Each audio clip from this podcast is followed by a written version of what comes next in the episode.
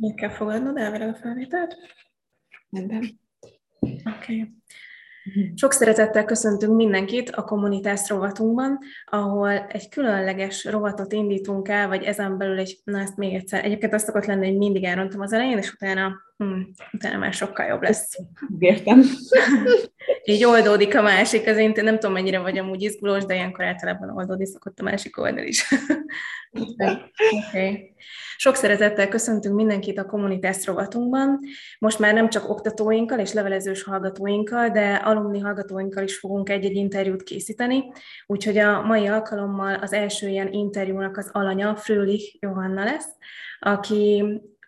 az egyetemünkre járt, és majd fogunk beszélni a pázmányos évekről is. Minden esetre onnan indítanánk a beszélgetést, hogy hát hat óra eltolódással beszélgetünk egymással, és talán a személyes interjúnak nem sok esélye lett volna, hogy összejöjjön, mert hogy Chiléből jelentkeztél be. Hogyan kerültél te oda? Köszönöm szépen, én is köszöntök mindenkit, és köszönöm a meghívást ebbe a, ebbe a szuperprogramba. Hát valóban Chilén, Chilébe egy kanyargós úton keresztül kerültem. Először a Notre Dame Egyetemen végeztem el egy, egy ellemképzést, egy jó pár éves munka után, amit még, még otthon az Alkotmánybíróságon, illetve különböző helyeken végeztem, és onnan a Notre Dame-ről Ecuadorban kerültem, ott tanítottam öt-hat évet, és utána kerültünk, kerültünk ide férjemmel, kislányommal Chilébe, és hát most már furcsa, de már majdnem két éve itt vagyunk, a járvány alatt költöztünk, úgyhogy de sikerült, igen, és most itt tanítok a Chilei Pápai Chilei Katolikus Egyetemen. Említetted, hogy több egyetemen jártál már, több helyen szereztél tapasztalatot. Meg tudnád fogalmazni azt, hogy mi így a fő különbség az egyetemek között, különösen akár, ha csak azt nézzük, hogy az európai és az amerikai, legyen az Egyesült Államokbeli vagy dél-amerikai egyetem, hogy, hogy vannak-e olyan pontok, amik így nagyon meghatározhatóan mások? Igen. Vannak, vannak bizony, és hát azon belül nyilván ez a latin-amerikai tapasztalat is egy ilyen kulturális sokkal is kiegészült. Tehát én Amerikában ugye hallgató volt, tehát én nem, nem, nem tanítottam. Ott hallgatóként, hallgatói perspektívából tapasztaltam meg ezeket a különbségeket. Például egyik ilyen szerintem elég érdekes különbség az, hogy míg nálunk mi ugye az absztrakt elvont fogalmak, értékek, elvek, szabályok perspektívájából tanítunk és tanulunk, hogy elvont módon milyen szabályok vannak, elvont értelemben milyen értékek határozzák meg a jogrendszert. Na most például, ha megnézzünk egy amerikai kurzuslistát, ott nincs olyan, hogy államelmélet, meg, meg, meg jogelmélet, az ugye más, ez az, az, az van, de az is ugye az egész koncepció más, de nincs ilyen például alkotmányokon belül, mint nálunk, hogy alkotmányelmélet, hanem, hanem rögtön direktbe a konkrét ügyekkel kezdenek, a tizennegyedik módosítás, és, és, és, és nem igazán egy ilyen átfogó, hogy mondjuk végigmennének szisztematikusan az alkotmánynak a, az egyes részein, hanem ahogy a azok a, a konkrét eseteken keresztül felmerültek, ahogy és amilyen formában problémák felmerültek, abból az irányból közelítenek, és, és, és azokon keresztül beszélnek elvont fogalmakról, elvekről, de nem önmagukban, és nem külön az esetektől, tehát ez egy egész más, más világ. Van esetleg, bocsánat. Nem, nem, gondolom, hogy a latin-amerikai kulturálisokat is beleveszem, hogy uh-huh. át ott ugye tanítottam is, és, és hát nekem mindig is az volt az érzésem, hogy nagyon különbözőek a hallgatók. Egy, egy, nyilván ott ugye van egy nagyon meghatározó um, divízió, vagy, vagy ilyen um, kontraszt a magánegyetemek és a, és a A, az állami egyetemek között, és az állami egyetemekről általában néhány kivétellel az a, az a percepció, hogy ezek kevésbé jó minőségű oktatás zajlik ott, és inkább a jó minőségű oktatás magánegyetemeken zajlik, ami azt is jelenti, hogy, hogy ezeket fizetni kell, és elég sokat kell értük fizetni, vagyis olyan hallgatók járnak oda, akiknek a szülei ezeket ki tudják fizetni. Nyilván vannak kivételek ilyen ösztöndíjak formájában, de ez még eléggé gyerekcipőben jár. Tehát ott egy olyan hallgató, aki, aki egész máshogy szocializálódott, mint mondjuk otthon egy, egy, egy kisvárosból, vagy Budapestről, vagy, vagy egy bármelyik kis faluból akár érkező hallgató, valójában olyan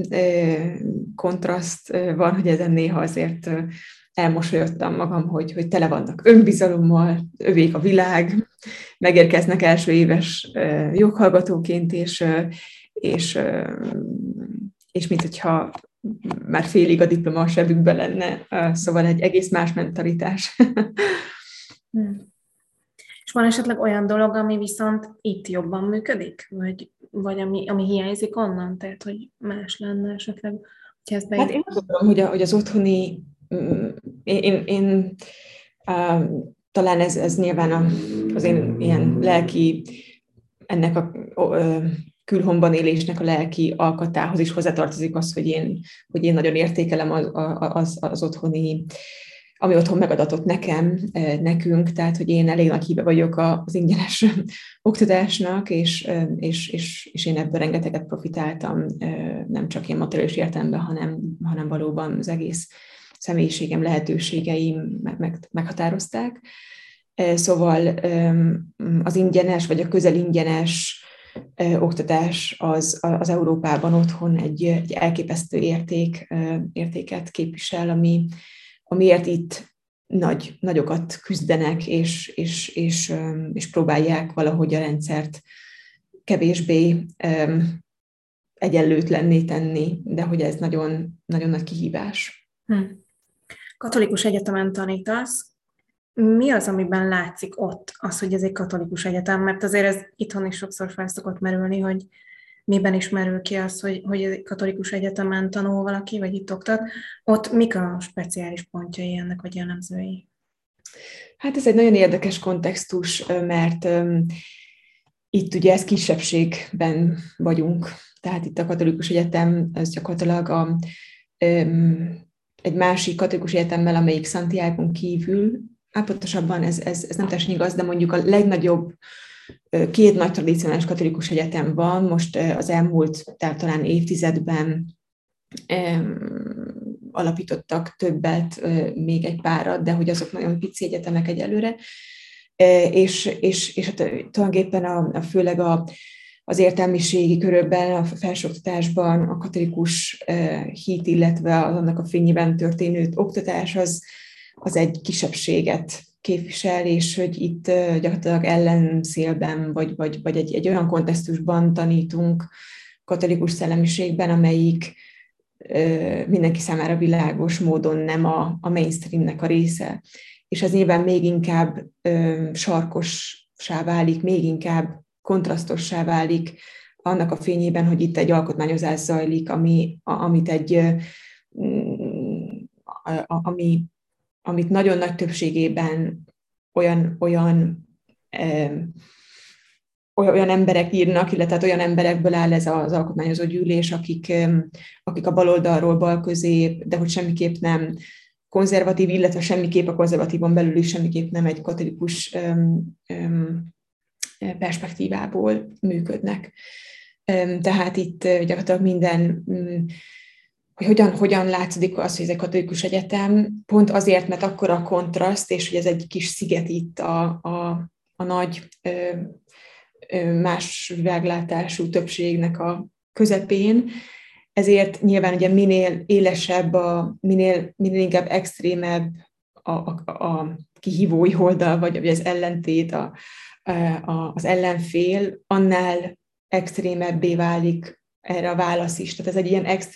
extremizálódásnak a, a, a folyamatában vagyunk. Most ezt nem azt mondom, hogy itt extrém katolikus, vagy extrém, de hogy, de hogy mivel van egy ilyen egy kihívása, egy, egy,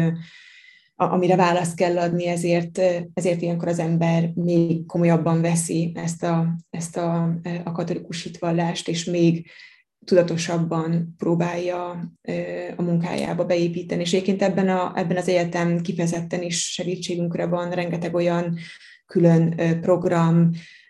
a, a, a fiataloknak egy sor olyan katolikus szellemiségű önkéntes programok, alapítványokban való részvétel lehetőség, kis önképzőkörök, nyilván a, a tan, tanrendbe is be van építve, különböző tárgyak kapcsán, stb. Szóval, szóval elég, eléggé komolyan, folyamatosan és szisztematikusan jelen van ez a katolikus hitvallás. Említetted itt az alkotmányozást, illetve azt, hogy, hogy milyen extra helyzet van, vagy így mi a helyzet Chilében. Tavaly megjelent egy cikked a Fundamentum folyóiratban, amelyet majd be is fogunk linkelni, úgyhogy el lehet olvasni. Alkotmányozás járvány idején az új chilei alkotmány címmel, és ennek a végéből olvasnék fel egy, egy részletet, ahol is azt mondod, hogy az alkotmány mint csodaszer képével párhuzamosan van jelen az alkotmány mint but, bukott jog ideája. Valószínűleg ez a kettőség tette a latin-amerikai régiót a világ egyik leggazdagabb jogi kísérletezésben legaktívabb alkotmányjogi tradíciójává. A joghoz való ambivalens viszony azonban azt eredményezi, hogy egyrészt elkerülhetetlenné válik a jogszabályok és az alkotmány folyamatos változtatása a társadalmi egyen- egyenlőtlenségek kiküszöbölése érdekében, miközben a jognak, illetve a jog általi szabályozottságnak nincs önmagában vett értéke, ezért a reformok nagyrészt eleve kudarcra vannak ítélve. És a cikkedet azzal zárod, hogy a jelenlegi cikkereteit szétfeszíteni ezeknek, ezeknek a folyamatoknak, illetve tágabban a latin-amerikai jogi hagyományoknak a mélyebb tárgyalása, az azonban bizonyos, hogy a chilei alkotmányozást, amely a jelenlegi speciális körülmények között zajlik, érdemes szemmel tartani. Nem csupán amiatt, mert érdekes párhuzamokat fedezhetünk fel a chilei és a magyar alkotmányos fejlődésben, hanem amiatt is, mert a chilei alkotmányozás a modern nemzetközi trendek kiemelkedő kortárs próbatétele. És ezt a cikket végigolvasva azért látszik, hogy, hogy ez tényleg egy nagyon összetett helyzet, még laikusként le, is lehet ezt értelmezni, vagy, vagy megérteni és látni, és hogy nem, nem tudtál önmagában szárazon a jogról beszélni, nyilván nem is létezik önmagában szárazon a jog, hiszen, hiszen mindaz, ahogy élünk egy társadalomban, ezeket próbálja valamilyen keret közé szorítani, vagy lehetőséget adni arra, hogy ezeket a keret, kereteket akár néha rugalmasan is próbáljuk megkezelni, de hogy, hogy itt egy nagyon, nagyon fontos szociológiai képet, térképet is mutatsz, azt, hogy mi, milyen helyzet áll fenn itt ebben a társadalomban, milyen nehézségek vannak, amik kapcsán aztán ezek a nehézségek nyilván a, a jog kapcsán is szóba kerülnek, vagy felmerülnek. Hogyan tudnád így összefoglalni ezt a egyébként nem túl hosszú, tehát nagyjából hat oldalas cikket, tehát nyilván nehéz ezt rövidebben összefoglalni, de hogy mégis egyrészt miért volt fontos akár, hogy behozd ezt, hogy, hogy vannak ezek a hasonlóságok itt a magyar alkotmányjoggal kapcsolatban, vagy ezzel együtt, és, és hogy másrészt pedig um, hogy, hogy jutottál el oda, hogy, hogy ez tényleg egy ilyen szélesebb kontextusban, ennyire széles perspektíván keresztül vizsgáld, és mi, mire jutottál? Hm. Igen, tehát ugye az alkotmányozó, alkotmányozási folyamat most már lassan egy éve, de hogyha az előkészítését is figyelembe veszük, akkor több mint egy éve zajlik, és hát rengeteg mindent lehet erről mondani. Tehát ez, egy, ez, egy, ez, ez valóban egy ilyen laboratórium, és, és azok is, akiknek az a dolga egyébként, hogy nap mint nap kövessék a vitát, meg a, a,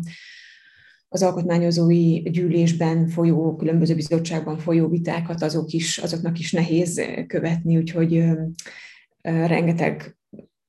részlet lenne, amit, amit, amire érdekes lenne rámutatni, viszont hogyha csak így összefoglalva valóban, tehát talán akik hallgatják majd ezt az interjút, emlékeznek, hogy kétezer-tizenkilenc októberében volt egy hatalmas ilyen tüntetés hullám, ami egész Latin-Amerikán végment. A leges-legelső ország, ahol hatalmas tüntetések és, és erőszakos tüntetések alakultak, ez Ecuador volt, és akkor én még Ecuadorban voltam. És erről egyébként egy személyes sztorim is van, de majd talán legközelebb. És ott, ott azon bukott ki, hogy felemelték a, a benzinárát. A második ország, ha emlékszem, ez Chile volt, de napokkal később, tehát hogy ez, ez, ez egy, mintha egy ilyen tényleg egy a futótűz lett volna, és utána számos másik országban is hasonló okokból, tehát valamilyen áremeléshez kapcsolódott. Chilében a, a, a metró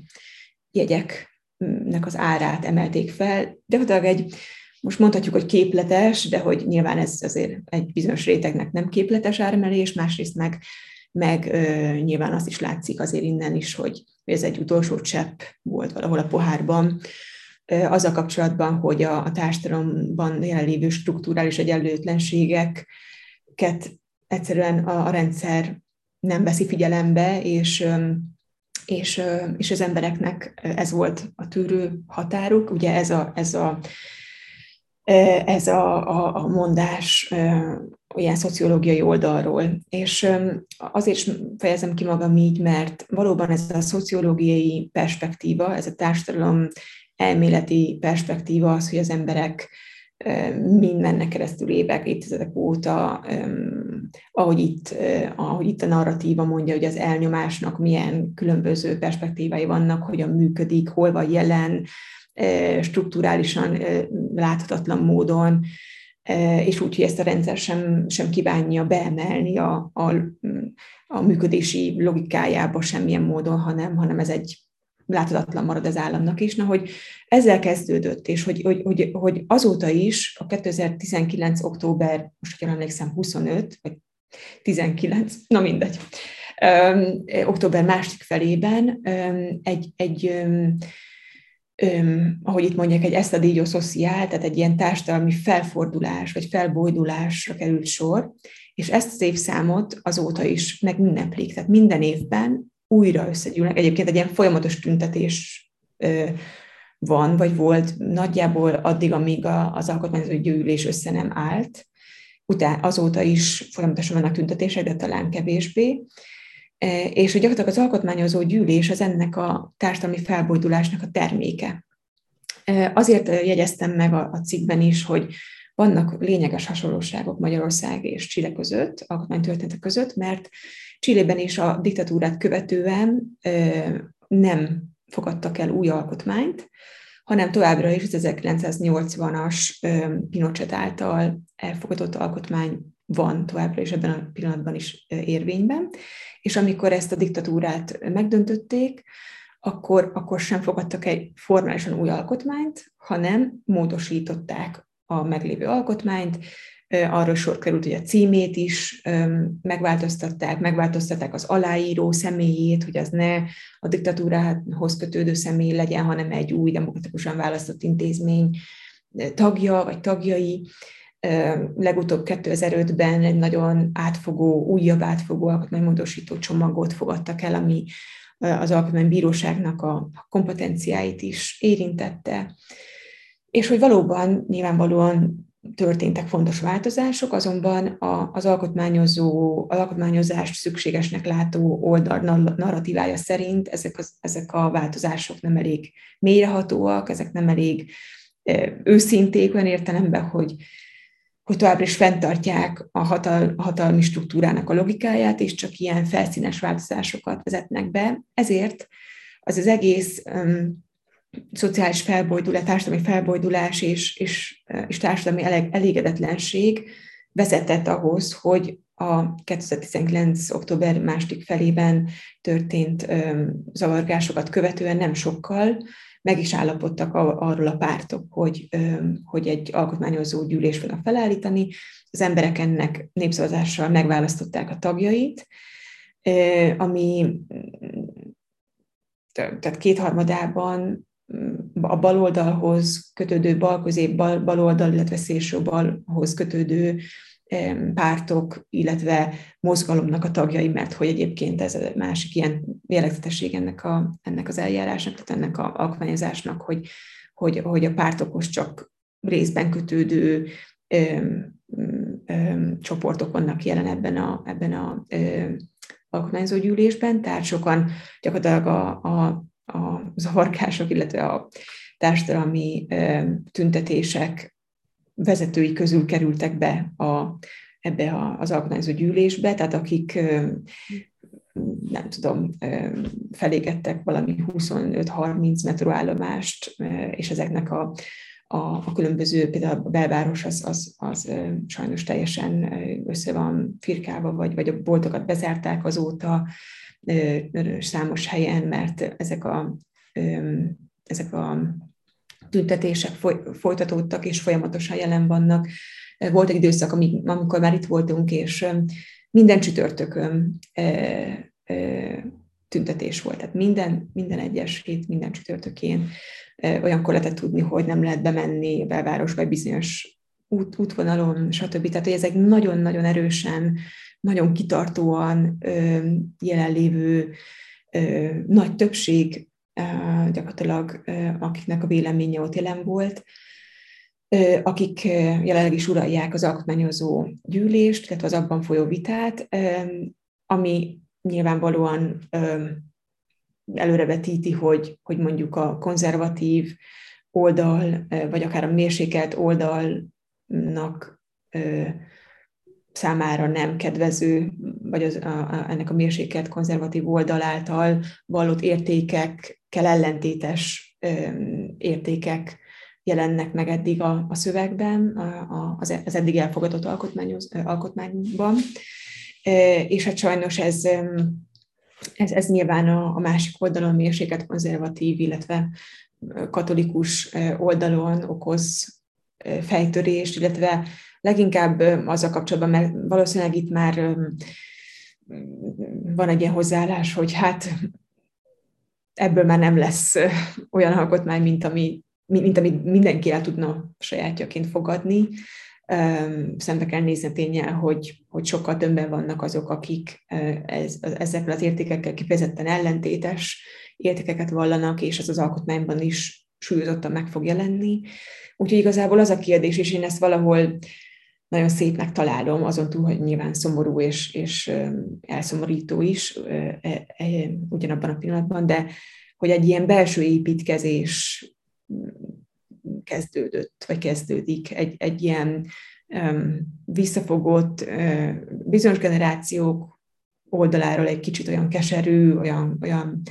uh, uh, hát hitevesztett, vagy olyan reményvesztett, ugyanakkor meg azok a hallgatók, akik idén is bejöttek az egyetemre, és akik tele vannak, uh, tele vannak optimizmussal, tele vannak tennivágyással, hittel, uh, építkezni vágyással, energiával.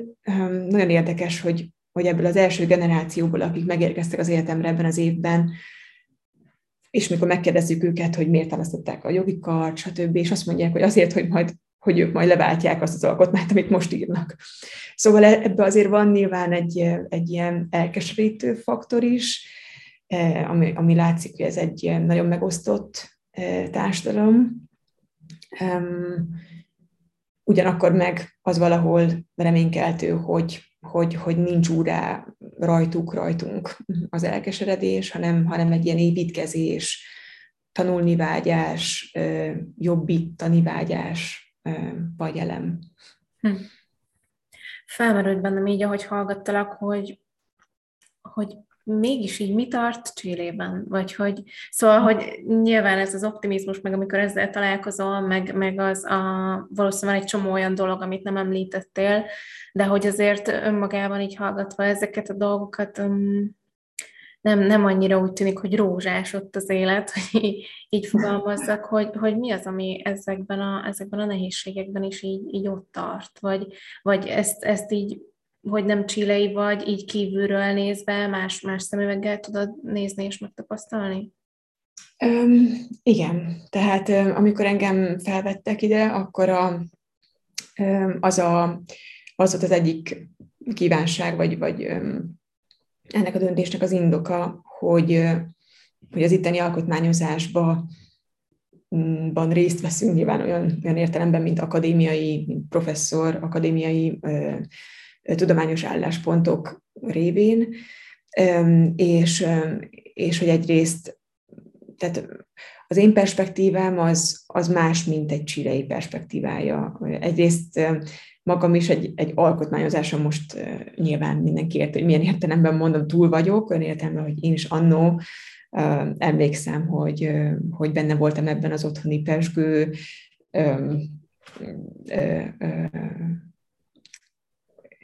hát legalábbis a magunk között, egymás között azok a konferenciák, amiket rendeztünk, és amikre egymást meghívtuk, azok, azok minden esetre ilyen pezsgő hangulatba teltek, és ez egy nagyon inspiráló időszak volt. És, és nyilván nekem is magyarként egy magyar alkotmányozásban más lenne a kiinduló pontom, mint ami itt külföldiként van a chilei alkotmányozás. Tehát valószínűleg egyrészt az ember higgadtabban látja, tisztábban látja a helyzetet,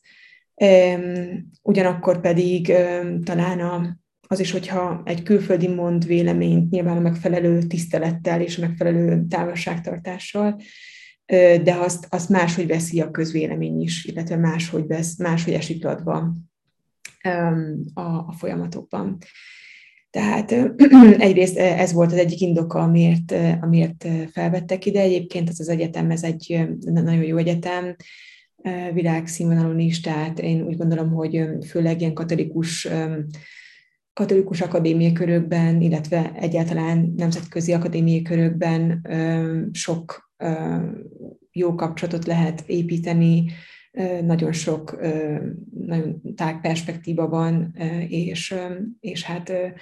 ez minden, mindenképp egy, egy jó állomás, egy nagyon értékes állomás a mi szakmai életünkben. Az állomás az azt jelenti, hogy akkor valószínű, hogy innen majd valamerre tovább, mész tovább mentek, vagy ezt meg nem lehet tudni? De igen, igen, igen, természetesen igen. Tehát uh, itt um, számomra egy um, hát magánéleti okokból um, siklott ki az a, az a egyéves um, um, fizetés nélküli szabadság, ami a fizetés nélküli szabadságnak indult, az, az, um, az egy ilyen um, ok miatt um, hosszabbodott meg, úgyhogy, úgyhogy um, nem, nem, így, nem így terveztem, aztán mióta, um, mikor kiderült, hogy ez lesz a, ez lesz a jövő, és hogy ebben nyilván az én teljes mértékű igenem is ott van. Azután azért próbáljuk úgy tervezni az életünket, hogy az, az szakmailag is egy, egy értékes tapasztalat legyen. És hát meg kell mondjam, hogy, hogy Ecuadorban nagyon nehéz volt alkotmányjogászként egyrészt, másrészt meg kifejezetten nehéz volt konzervatív vagy katolikus alkotmányjogászként. Tehát, hogy ott, hogyha Chilében nagy az ellenszél, akkor, akkor, akkor Ecuadorban ellenvihar van, vagy nem hmm. tudom, hogy az egy egész, az, az, az, az egy egész más, ez az andoki alkotmányos világot, egy, egy sokkal a nyugati, klasszikus alkotmányosságtól sokkal inkább eltérő, attól sokkal nagyobb távolságot, sőt néha egy ilyen hosztilis, vagy egy ilyen elutasító attitűd is jelen van, úgyhogy az, az nagyon sokat tanultam, nagyon sokat tanultam ott, de, de ahhoz képest Chile még azzal a sok nehézséggel együtt is, amit megemlítek, legalább léteznek ezek a, ezek a katolikus, konzervatív szellemi műhelyek, ami, és nagyon jó minőségű, nagyon magas presztízsű műhelyek, ahol, ahol megéri ott lenni, és megéri beletenni az embernek a, a sajátját. Hát egy, ez nyilván egy ilyen oda-vissza kapcsolat. A jövőből kicsit visszakanyarodunk a múltba. Mi az, amire a legbüszkébb vagy szakmai teljesítmények, vagy a szakmai életed során? Hát azt hiszem, hogy még, még, még, még, még talán nem vagyok ott igazán, hogy ezt, ezt is számba vehessem. Egy, egy, egy bizonyos dolog, amire majd, ha egyszer vége lesz, akkor büszke leszek, az, azon dolgozom most, ez egy, ez egy elég nagy szerkesztett kötet, amelyik a latin-amerikai alkotmányos érvelésről szól, és um, ez, ez remélhetőleg jövő év elején fog megjelenni, most már a harmadik vagy negyedik évben vagyunk, ami um, nagyon hosszú, és, és nagyon sok munka van vele, de, de ha ez egyszer elkészül, um, és, um, és megjelenik, akkor, akkor erre, erre büszke leszek, um, de természetesen még nagyon sok Sok mindent kell letenni az asztalra ahhoz, hogy, hogy, hogy olyan hogy ezt hogy egy, egy, egy ilyen összegző kérdésre igazán választathassak, de meg igazából még azt, még ha hozzátehetem, hogy, hogy azokon túl, hogy az ember nyilván próbál letenni bizonyos produktumokat az asztalra, ami persze a mai, a mai akadémiai, hát akadémiai világban kénytelen az ember tervezni jobban, mint amennyire mondjuk természetesen kellene ilyen pontszerzés, meg publikációk terén. Ez természetesen, ezt, ezt meg kell, amit kell, azt meg kell tenni. Ugyanakkor, ami nehezen mérhető, talán azokra vagyok igazán büszke, a hallgatóim, akikkel nagyon, nagyon jó viszonyom van Ecuadorból, illetve most már Chilében is alakul, és hát amíg otthon voltam, addig, addig otthon is voltak, most már sajnos nem, nem tudok otthon tanítani, legalábbis nem pillanatban, de, de hogy keresem a lehetőséget, mert úgy gondolom, hogy tényleg a hallgatókon keresztül, vagy a hallgatókkal való viszony, személyes viszony, és egy őszinte, ilyen kollegiális viszony, az, az elindítani őket, inspirálni őket, és kinyitni előttük kapukat, az, a, az arra vagyok még nagyon büszke. Itt a pázmányon különösen szokták mondani azt, hogy az egy különlegesség, sajátosság, hogy valóban már a, a kezdetektől a kollégának hívják az oktatók, például a hallgatókat. Ez, ez a fajta attitűd, ez, ez az, ami megjelenik kint is? Um, Igen, tehát um, itt talán Latin-Amerikában ez, ez picit más, főleg amiatt, hogy azért itt még jelen van, talán kevésbé már, de, de még mindig mondhatjuk, hogy, hogy jelen van ez a, a, a, a régi attitűd, hogy egy ilyen nagyon mereven hierarchis viszony a hallgatók és az oktatók között, de azért ez már kezd javulni, főleg a, mondjuk az ecuadori magánegyetemen, ahol tanítottam, ott ez kifejezetten el volt törölve, és kifejezetten az ellenkezője volt a policy, tehát ez ott, ott már ott, sőt, volt egy ilyen kötelezettség, hogy tegeznünk is kellett a hallgatókat, szóval az mondjuk egy elég, megint a másik extrém, másik extremitás, de, de hogy ez mondjuk az Egyesült Államokban is, onnan a Notre Dame-ről, amikor ott tanultam, ott is nagyon szép példáit tapasztaltam meg magamon ennek a, ennek a kollegialitásnak, ami, ami már, jó, mondjuk mi ugye milyen posztgraduális képzésben vettünk részt, tehát ugye mi már akkor végül is jogászok voltunk tulajdonképpen is, de, de akkor is egy, egy nagyon tiszteletteljes, egy nagyon barátságos viszony, viszony volt, és hogy, hogy ez, ez olyankor épül az ember, ha tényleg ha azt érzi, hogy komolyan veszik, és, és hogy komolyan hozzá tud szólni, hogy van súly annak, amit mond, hogy érdekes lehet, amit mond, és ez, ez szerintem egy sokkal jobb motiváció, mint a mint mondjuk a büntetéstől való félelem, vagy, a, vagy a, a, a bármilyen negatív konzekvenciától való félelem. Végülis ezt tanítjuk a jog tekintélyéről is, hogy ugye akkor van a jognak tekintélye, ha, ha az nem csak félelem, vagy nem, nem, hogy nem csak, hanem hogy nem félelemből fakad,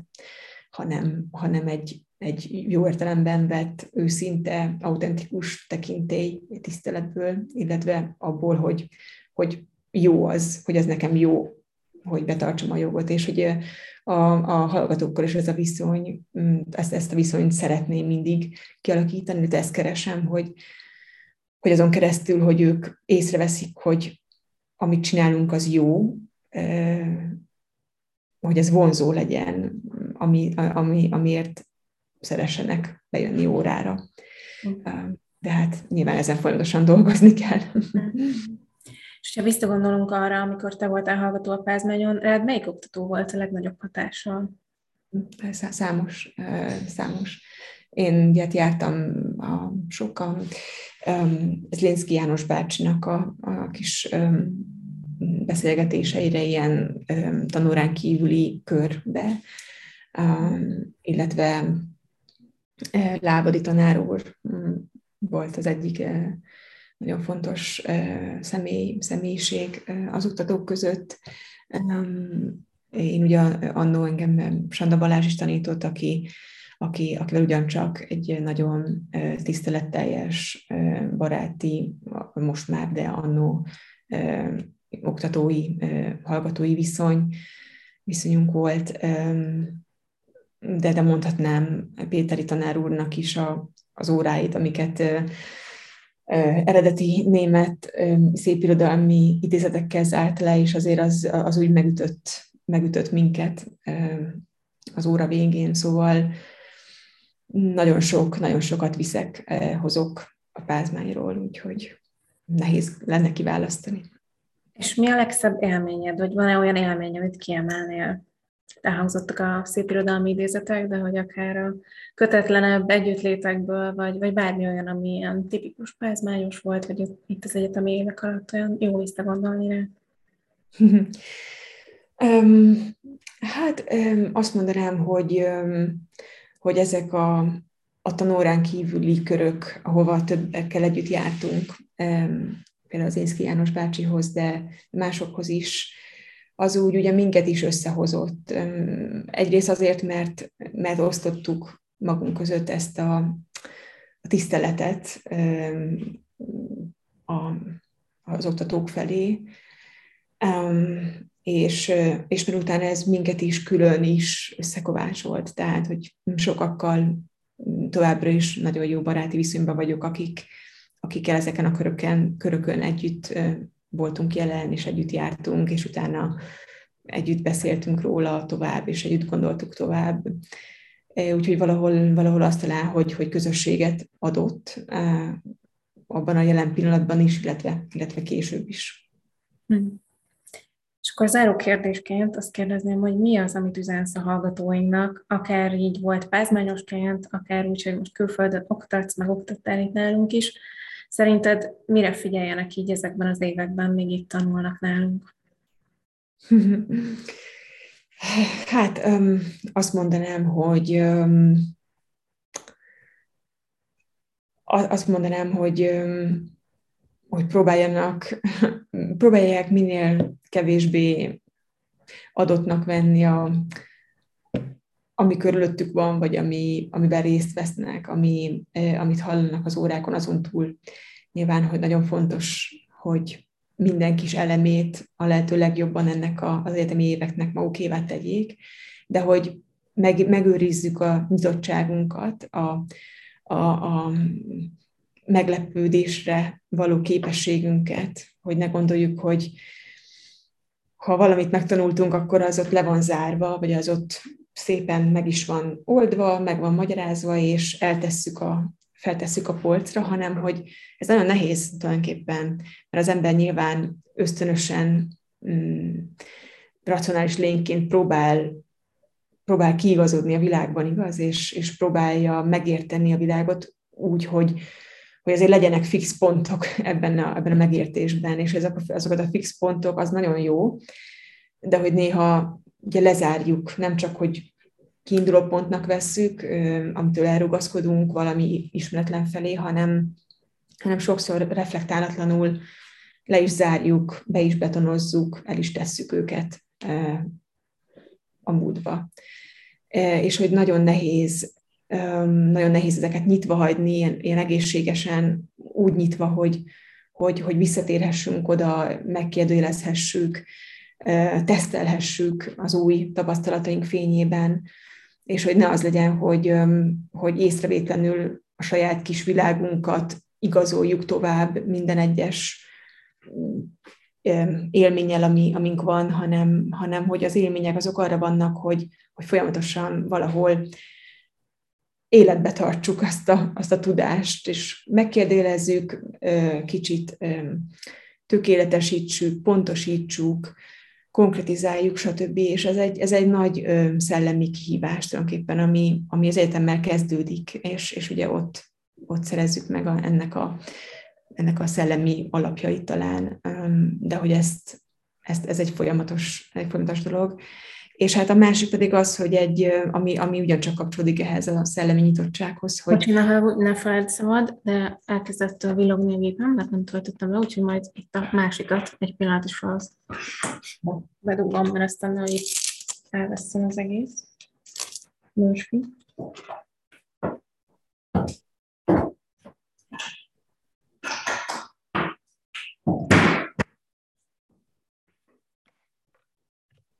Oké, okay, szóval, hogy a másik. Igen, igen, igen. A másik pedig az, hogy, hogy ezzel együtt próbálják magukat a saját, saját személyiségüknek, képességeiknek megfelelő kompetenciákat, meg területet feltalálni, ha úgy tetszik. Tehát nagyon sokszor gondoljuk azt, hogy, hogy be kell igazodnunk egy, egy adott rendszerbe, ami persze bizonyos szinten, bizonyos szintig igaz lehet, de sokkal nagyobb részt nem igaz. Tehát sokkal nagyobb részt van az, hogy az ember maga tudja igenis alakítani ennek a rendszernek adott esetben, adott helyen, adott időben, adott módon a kereteit, akkor ha elhiszi, hogy, hogy ez lehetséges egyrészt, másrészt meg ha, ha valóban átgondolja, hogy mi is az, ami ki is ő, és hogy miért is csinálja azt, amit csinál, és hogy hogyan lehet egy olyan munka, területet, olyan, olyan disziplinát, olyan ö, profilt felépíteni, ami valóban ő, és ő maga építi ki ennek a, ennek a profilnak a, a keresleti oldalát is azzal, hogy, hogy megmutatja, hogy föltalálja, ö, bemutatja ö, azt, hogy ő mit is tud igazán jól csinálni. Tehát ez egy, egy, egy, ö, mint egy ilyen önismereti, önismereti kurzus végül is folyamatosan. Um, úgyhogy ehhez gondolom, hogy, uh, hogy legyen elég bátorságuk, vagy ezt kívánom, hogy legyen elég bátorságuk. Mire majd a hallgatóink látják ezt a beszélgetést, addigra nagyjából a vizsgaidőszak küszöbén leszünk, úgyhogy ez szerintem egy nagyon jó útra való lesz, ez talán egy motiváció, ami, ami segíti majd őket abban, hogy kitartsanak a végéig, tényleg ezt átgondolni, hogy kik ők, merre tartanak, miért is kezdték ezt el, talán itt a vizsgaidőszakról, vizsgaidőszakra, vagy évről évre jó ezt átgondolni, hogy mi is volt az a vágy, amivel elindultak ezen, a, ezen az úton, illetve felé a hivatás felé, és akkor innen lehet aztán tovább menni, mert az természetes, hogy néha megkérdőjeleződik bennünk, hogy ez a jó út, de amiket mondtál most itt, az, azok talán segítenek abban, hogy tényleg egyfajta kreativitást valamennyire próbáljanak meg belevinni ebbe a néha nagyon szorosnak tűnő keretbe. Nagyon köszönöm, hogy a rendelkezésünkre álltál, hogy megismerhettünk egy kicsit jobban, és hát reméljük, hogy azért majd egyszer itt a Pázmány berkein újra találkozunk veled. Keresnek nyugodtan. Én köszönöm szépen a lehetőséget.